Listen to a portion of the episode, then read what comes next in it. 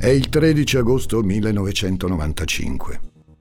Celestina Commessatti, 73 anni, vive da sola in casa a Palagiano, 20.000 abitanti a 10 km da Taranto. Una cittadina divisa in due rioni chiamati la Terra e il Convento, come rappresentare le due anime della città, l'economia agricola e la spiritualità religiosa. Celestina è una donna devota, sempre dedita alle funzioni religiose, solitaria, come può esserlo una donna anziana, laddove tutti i congiunti spendono la maggior parte del loro tempo nei campi. Nella città delle Clementine, il dolce agrume senza semi, d'altronde, c'è poco da fare, se non aspettare il raccolto, governare le campagne e poco altro.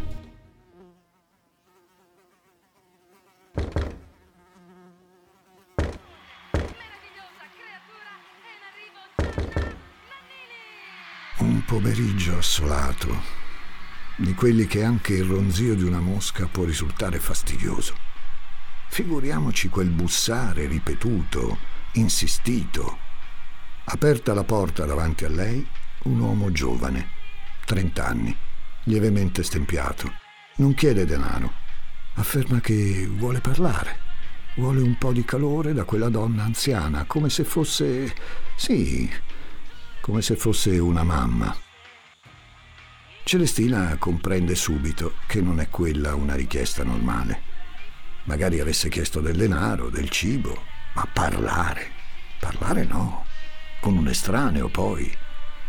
Lo vorrebbe lontano da lì, vorrebbe che mai avesse aperto la porta. Ma l'uomo è già dentro, è in casa, ben piantato Forse se Celestina avesse assecondato quella richiesta, se si fosse seduta a parlare con quell'uomo, forse adesso staremmo raccontando un'altra storia, o forse nessuna. Invece Celestina inizia a urlare. Voi cosa avreste fatto? Urla di andarsene a quell'uomo che ora se ne è resa conto puzza di alcol. Ecco, quella frase Vattene o chiamo la polizia, avrebbe fatto meglio a tacerla, perché da quell'istante il suo visitatore si trasforma. Il volto una maschera di rabbia, la mano nella tasca che estrae un serramanico. Miei cari amici di demoni urbani, sapete bene cosa sta per accadere. La povera Celestina non ha il tempo di chiedere spiegazioni, non ha più tempo per urlare. Il terrore ha già pietrificato la povera anziana che osserva con gli occhi sbarrati il suo assalitore, il quale è già in una trance di eccitazione omicida. Come se il rifiuto di uno scambio innocente di parole avesse rappresentato l'offesa più inaccettabile. Pochi gesti veloci, precisi, profondi, con lo strumento tagliente, affilato, alla gola Celestina riesce a malapena a rendersi conto di quanto accade. Piomba a terra in spasmi e versi incomprensibili nel tentativo di urlare. Ma urlare non può. Dalla sua gola escono solo gorgogli incomprensibili. Celestina è in un lago di sangue nel quale sta affogando, mentre il buio cala sui suoi occhi. Il suo aggressore dirige la propria attenzione al piccolo appartamento, arraffa quello che può, catenine, rosari, pochi preziosi, poche banconote e fugge nei vicoli della cittadina. Nella casa di Palagiano ritornano a comandare i voli delle mosche che fanno il giro attorno al lampadario, come in una giostra continua, senza senso, senza meta, a rompere il silenzio di quella calda, caldissima giornata di metà agosto, il 13 agosto 1995. Per gli inquirenti che accorrono sul posto non ci sono dubbi. Si tratta di un omicidio a scopo di rapina. Si cercano persone vicine al profilo di ciò che è stato rubato, poche cose in vero. Le autorità vogliono, pretendono un colpevole. I sospetti si concentrano su un giovane pregiudicato, specialista in furti sacrileghi, Vincenzo Don Vito, 28 anni. È finita una vita, inizia ora un inferno. Gli ascoltabili presenta Demoni urbani, il lato oscuro della città.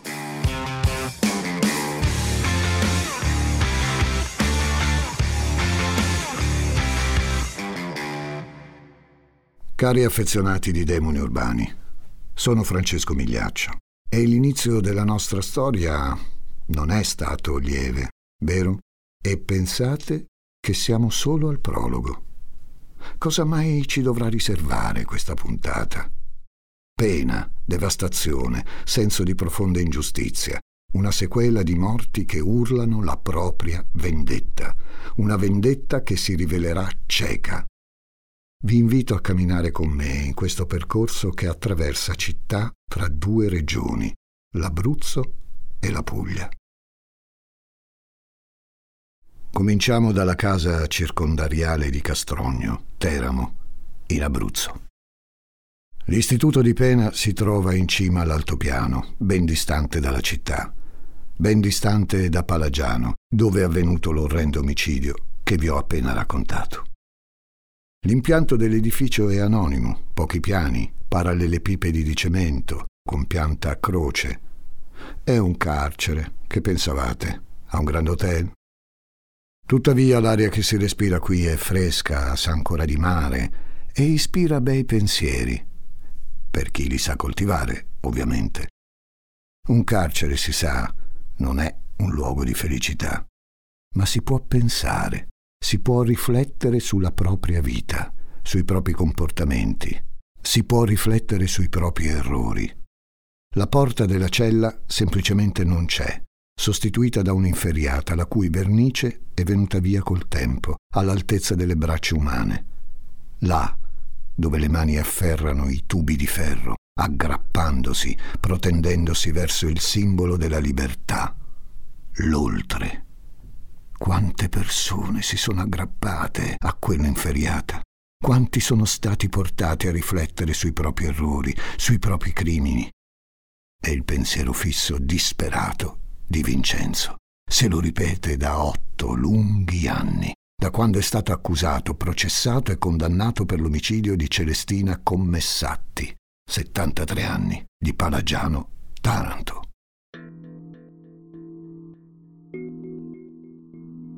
Ma lui non ha fatto niente, lui non ha ucciso quella donna, lui è innocente, così continua a professarsi ma nessuno vuole credergli. Il suo passato di piccoli furti concorda a descrivere una personalità deviata. Ed ora le chiavi della sua cella sono state buttate, dimenticate in primo, secondo grado e Cassazione. La sua quotidianità in carcere è sempre stata tranquilla. Detenuto modello, si dice, ma dentro di sé Vincenzo ha smesso di essere un modello per se stesso. Lui, che ha sempre amato la vita, ora vive la mancanza di libertà come un'offesa profonda al proprio essere. Eppure, per la sua buona volontà, riesce ad ottenere un incarico presso un'associazione di volontari esterna all'istituto penitenziario.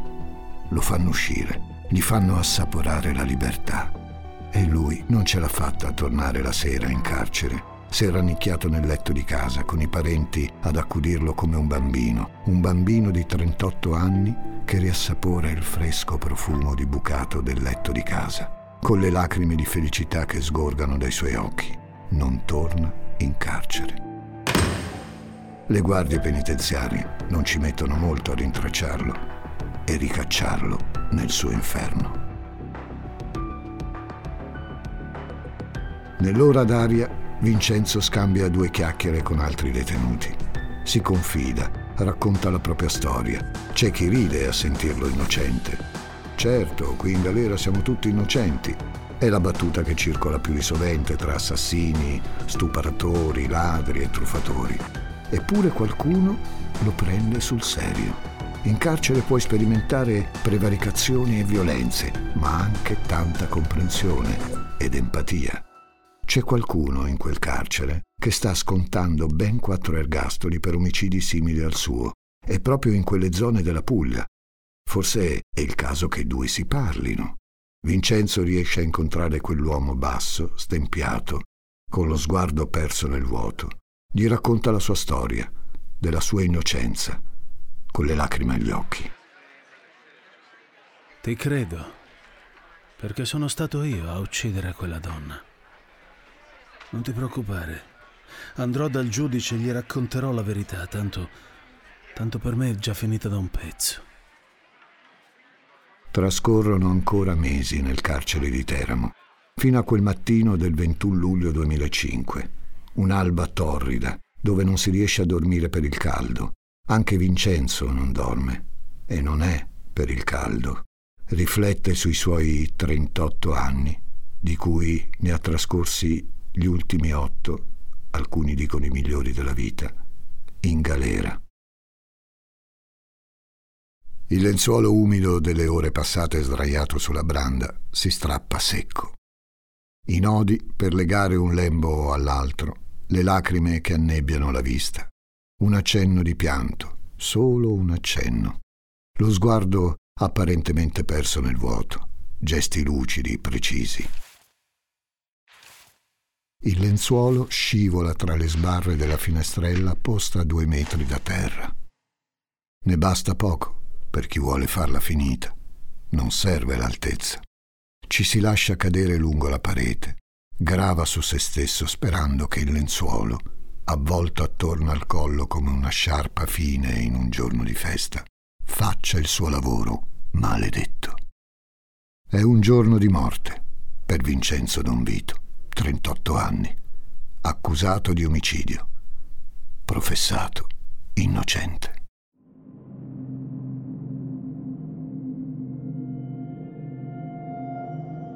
Eh sì, cari amici di demoni, Oggi viaggiamo tra gli inferni dell'anima di tante persone, uomini, donne, bambini, che entrati nel buio della disperazione a loro modo cercano di trovare una via per uscirne. Per alcuni, privati ingiustamente della loro dignità, prima ancora della loro libertà, c'è solo una strada definitiva, come abbiamo visto per Vincenzo Don Vito. Per altri la ricerca è senza fine, in un'esistenza trascorsa a reiterare lo stesso comportamento, automatico, come fa un giocattolo rotto. Dare la morte per vendicare gli abusi subiti. La nostra storia non è antica, si muove a cavallo tra lo scorso secolo, il XX, e quello di cui stiamo vivendo i primi anni. Difficile dire se il tempo che ci separa dal passato è trascorso migliorando la nostra realtà. Non spetta a me farlo il mio compito è quello di raccontarvi i fatti, quelli di una provincia fatta di centri agricoli, di città che fanno da sfondo alle nostre storie. Vi ho parlato di Celestina Commessatti, povera anziana di Palagiano, sgozzata per un pugno di lire, e di Vincenzo Don Vito, morto suicida, accusato di quell'omicidio che dice di non aver commesso. È l'inizio di tutto, l'inizio di una scottante verità che riaffiora fatta di incubi, violenza e tante, troppe morti. La morte di Vincenzo, l'ennesimo suicidio in carcere, una realtà con la quale l'Istituto della Correzione deve purtroppo fare i conti, ma quello di Vincenzo Don Vito è l'interruttore che fa scattare qualcosa. All'ufficio del pubblico ministero di Milano, Alberto Nobili, il 10 febbraio 2006, viene portato un detenuto, le sue dichiarazioni sono sconcertanti.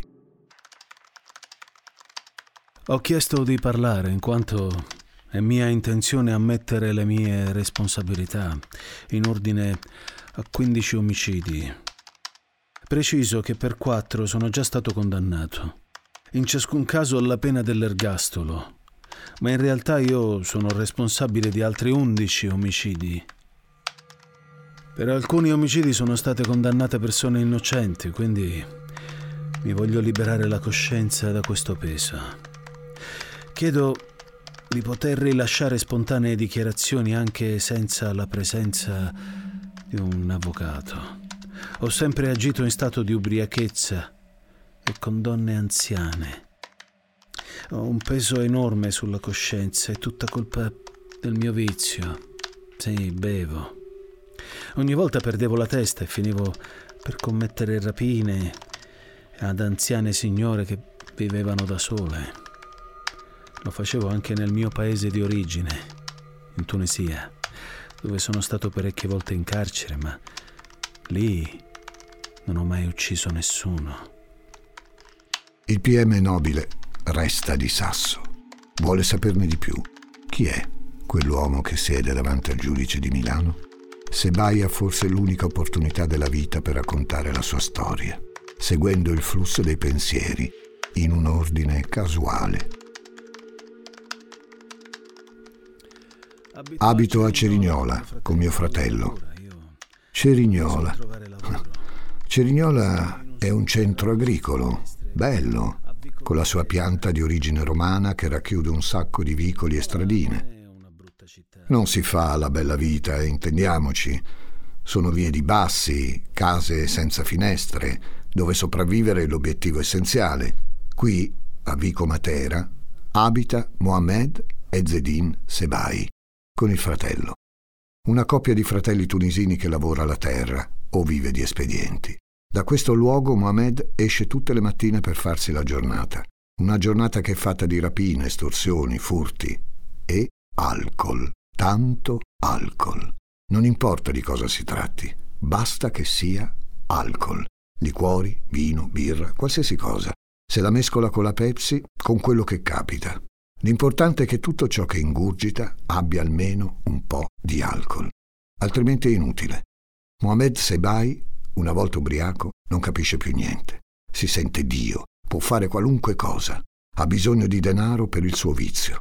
E in giro ci sono così tante persone che vivono negli agi, comprano tutto quello che vogliono, cibo inutile e nemmeno un po' d'alcol. Per lui queste persone sono le donne anziane.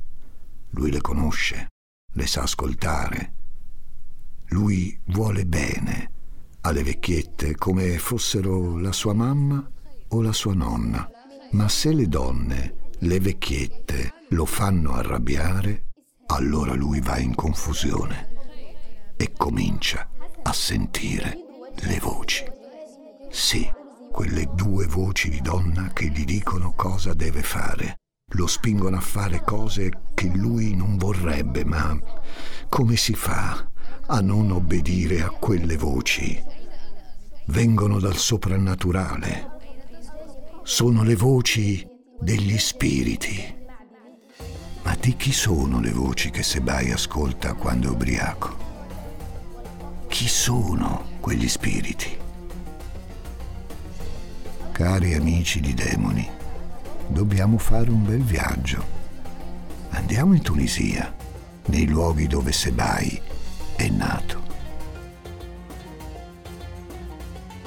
A Tunisi le strade ricordano molto quelle dei centri agricoli del meridione d'Italia. Ti accorgi della differenza incrociando le donne con il capo coperto, per la verità non tutte, o al momento della preghiera quotidiana per i musulmani. Per il resto la vita scorre tranquilla. I mercati, l'aria del mare, l'odore del gas delle auto. Se ci si dovesse svegliare qui, potrebbe dare l'impressione di stare in Sicilia o in Puglia. Mohamed Ezzedin Sebai vive qui con la sua famiglia.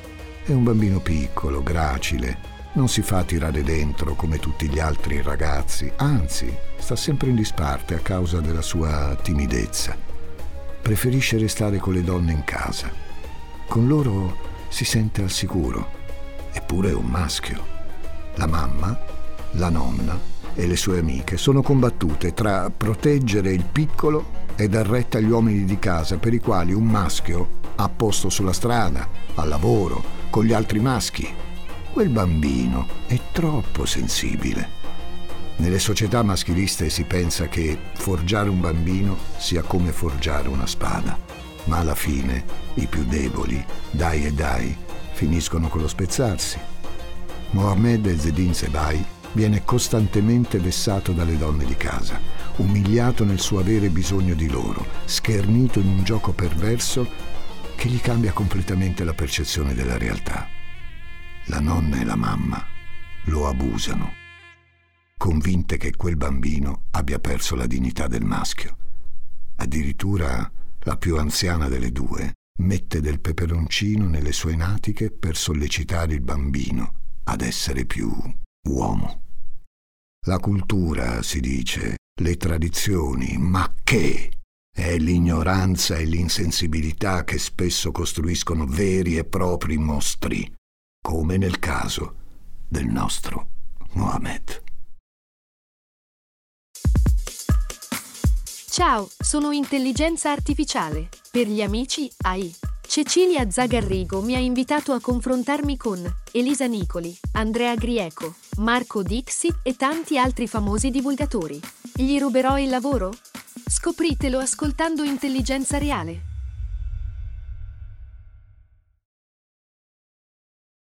Gli abusi sono traumi che scavano lacerazioni profonde nella mente, covano nel corpo, nella testa di una persona, per mesi, anni, spesso, se non curati, per tutta la vita. Ricordate quello che vi confidavo parlando del giocattolo rotto che ripete lo stesso comportamento? Basta che si verifichi una condizione, una circostanza che ricordi quel trauma e il giocattolo si accende nel compimento dell'unica azione che sa fare per proteggersi. Nel caso di Mohammed Ezzedin Sebai, quei traumi sono brace che resta accesa dentro di sé. Le voci delle donne arabe, della mamma, della nonna, lo perseguitano nelle notti. Lo accompagnano anche se lui ha deciso di scappare con il fratello in cerca di fortuna. Sono con lui nella branda la notte prima di imbarcarsi. Sono con lui a bordo del gommone che lo sta portando in Italia. Sono con lui nel centro di accoglienza improvvisato che gli ospita la prima notte. Sono con lui tra i campi pugliesi ad aiutare nella raccolta delle clementine.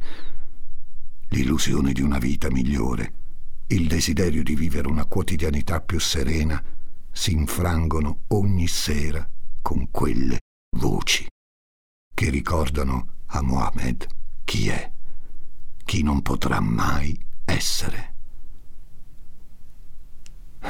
Che dite, miei affezionati? Secondo voi c'è la possibilità di definire pacifica l'esistenza di Mohammed Zedin Sebai con quelle voci che continuano a rozzargli nella testa? Lo sfogo, inevitabile, è uno solo per un giovane tempestato, ossessionato dagli spiriti, affogarli nell'alcol. Alberto Nobili, PM di Milano, è davanti a un mostro di cui conosce il profilo, di cui comprende la follia omicida.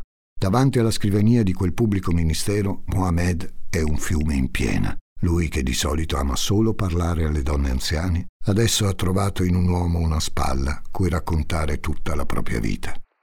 Quella di un ragazzo che, adottato dall'Italia, si è portato dietro, scritto nel DNA, un passato di abusi e scherno proprio da parte delle figure che invece avrebbero dovuto proteggerlo nel suo percorso verso il mondo adulto.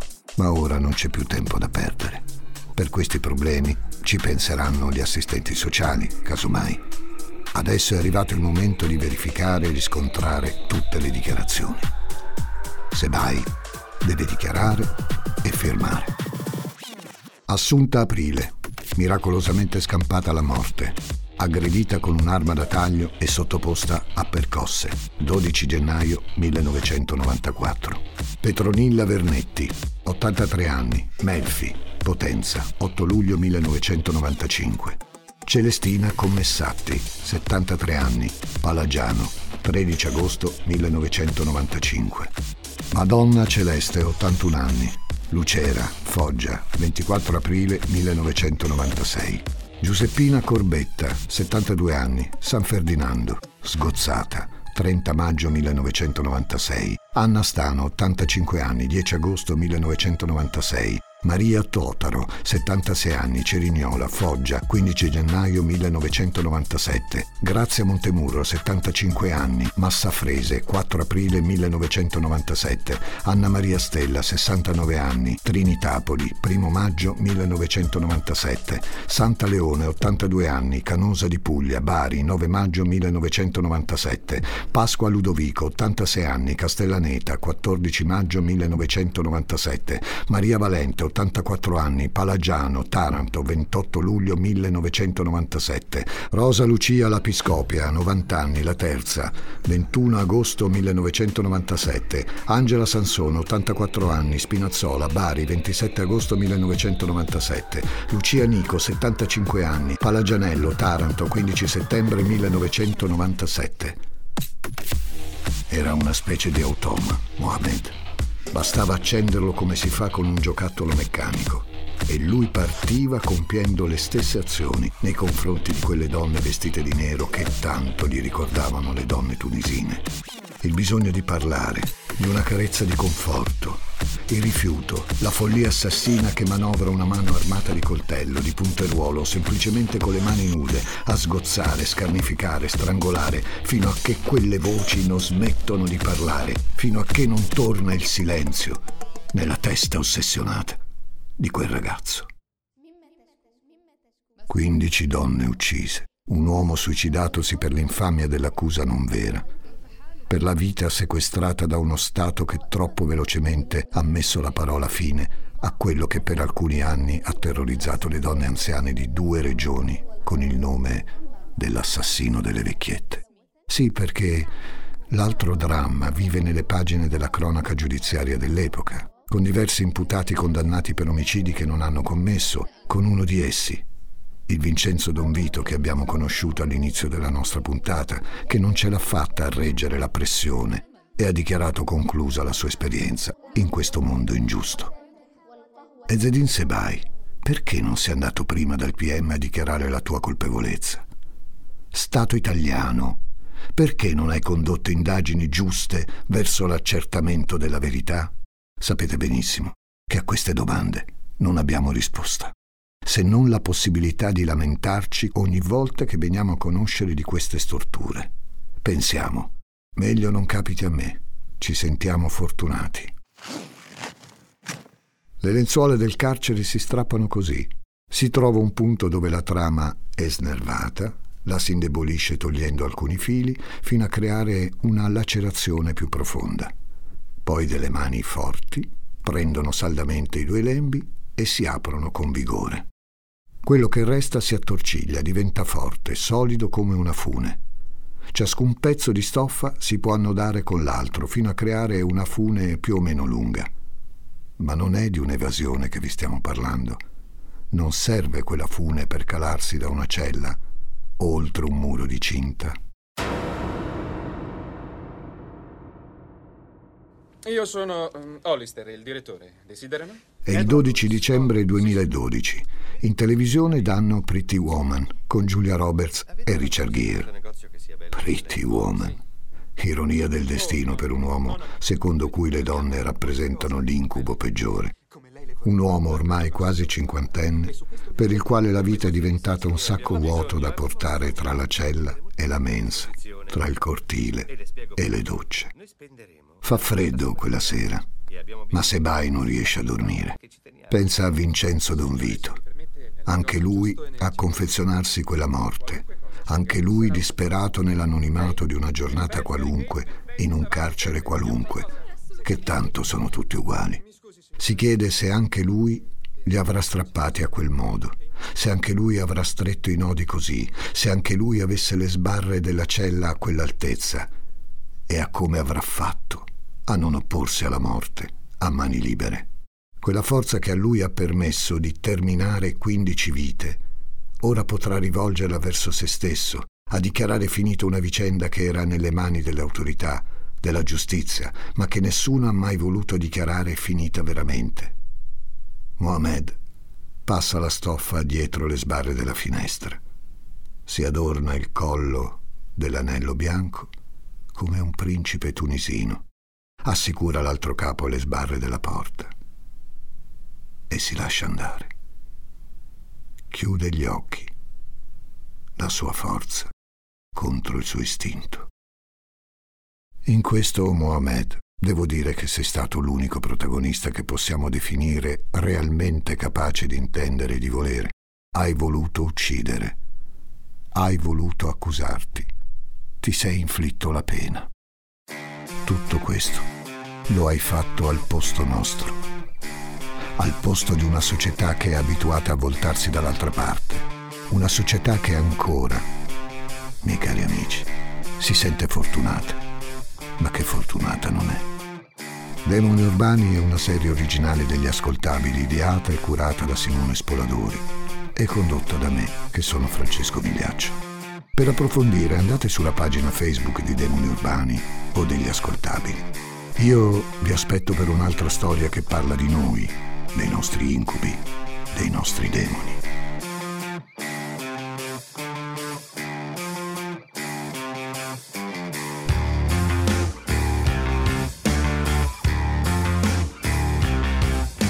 Demoni Urbani è una serie originale degli ascoltabili, a cura di Simone Spoladori, condotta da Francesco Migliaccio. Questa puntata è stata scritta da Giacomo Zito. Editing e sound design di Francesco Campeotto e Alessandro Lupini. Prodotto da Giacomo Zito e Ilaria Villani. Tutti i diritti riservati per gli ascoltabili.